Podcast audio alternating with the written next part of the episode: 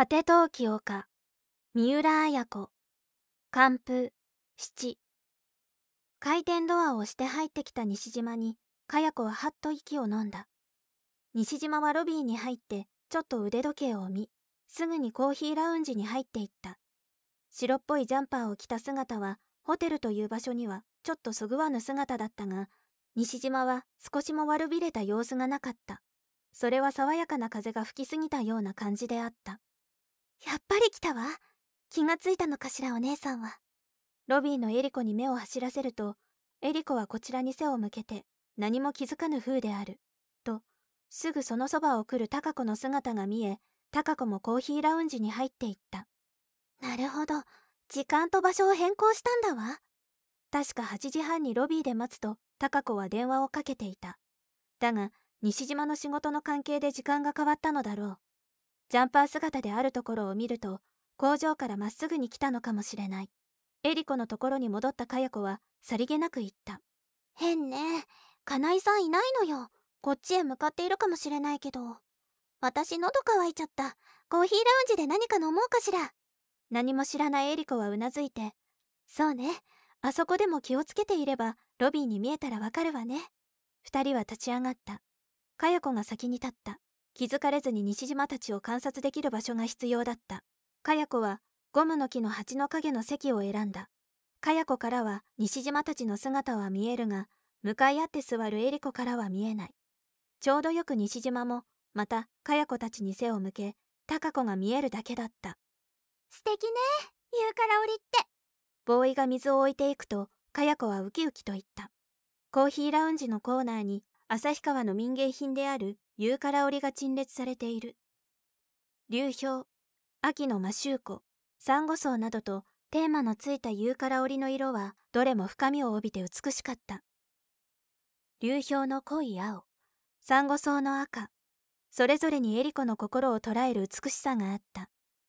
ユーカラ織の色って青色一つ出すのに色を何十種類も使うんですってよ。要塞をするエリコは特に心が惹かれるようであった。へえ何十色も？かや子は相づちを打ち自分の背にある陳列棚を見上げた。この頃ねイミテーションが出てるのよ。でもね色の深さが全然違うの。青は青一色で出せると思ってるらしいのよイミテーションは。何十色も混然として出す色って品格が全然違うのよ。本物と偽物の違いか。かや子は分かったようにうなずいたが視線はともすれば何か一心に語りかけている貴子に走る。そうよ。本物と偽物の違いよ。思いを込めてエリコは言う。我が妹ながらかや子の行動はエリコには悲しかった。人間にも偽物と本物があるのだとエリコは言いたいような気がした。真実を持たぬ人間は偽物なのだと言いたかった。かやちゃん何を見てるの？ううんねえお姉さんあきこさん記憶喪失だったのよ。まあそうだったの？どんなにか辛かったのね。記憶喪失ってよっぽどの痛手を受けた時になるんでしょ？なんだかわからないけど私に言わせればあきこさんって弱虫よ。わがままよ。あらそんなこと言うもんじゃないわ。軽くたしなめるエリコにかや子は抗うように言った。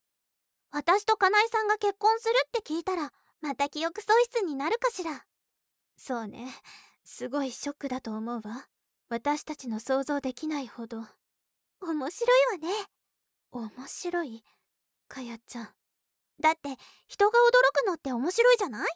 お姉さん面白くない？かやちゃん。そんなこと面白いとか面白くないなんて。とにかく金井さんと結婚するのはあきこさんに誰かが現れてからにしたらいいわ。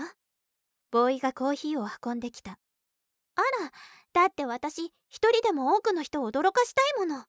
第一あきこさんが落ち着いてからなんかじゃ私結婚する甲斐がないもの。かや子はエリコより先に自分のカップの中に砂糖を3杯も入れた。スプーンでカチャカチャとコーヒーをかき回し一口飲んで「あーおいしい」と笑った。エリコは苦笑して静かに砂糖を入れながら「かやちゃんねお願いだからもう子供のようなことは言わないで。結婚したらかやちゃんだってお母さんになるのよやがては。かや子はそれに答えずコーヒーを飲んだ。飲みながら貴子の表情にチラチラと視線が走る。貴子が嬉しそうに何か言っている。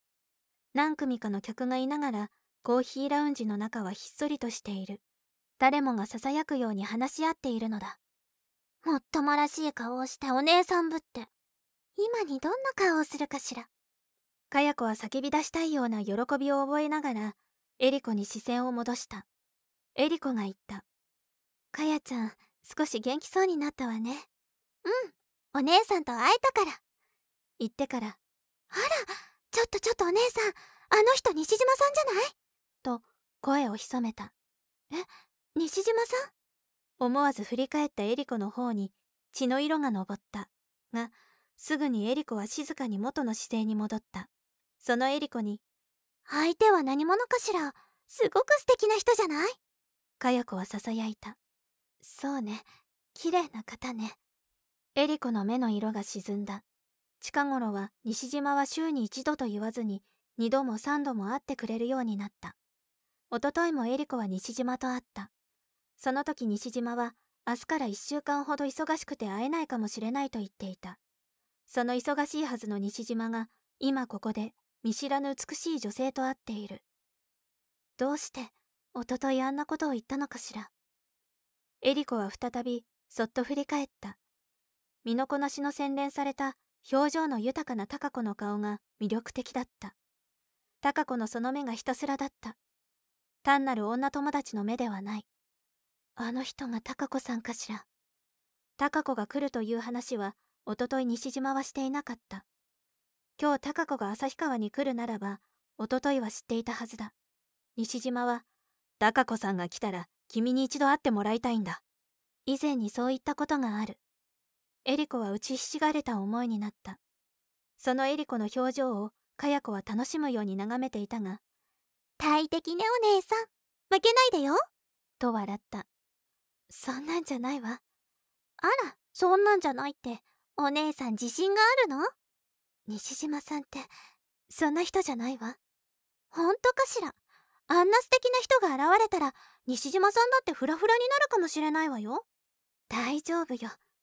へえ大した自信ねお姉さん。私はそうは思わないわ。あの人の目は恋してる目よ。お姉さん気がつかない？女の人の方で恋してるだけよ。ああ本当かしら？言ったかと思うといきなりかや子は立ち上がった。小説「果て陶器丘」集英社文庫朗読七瀬真由。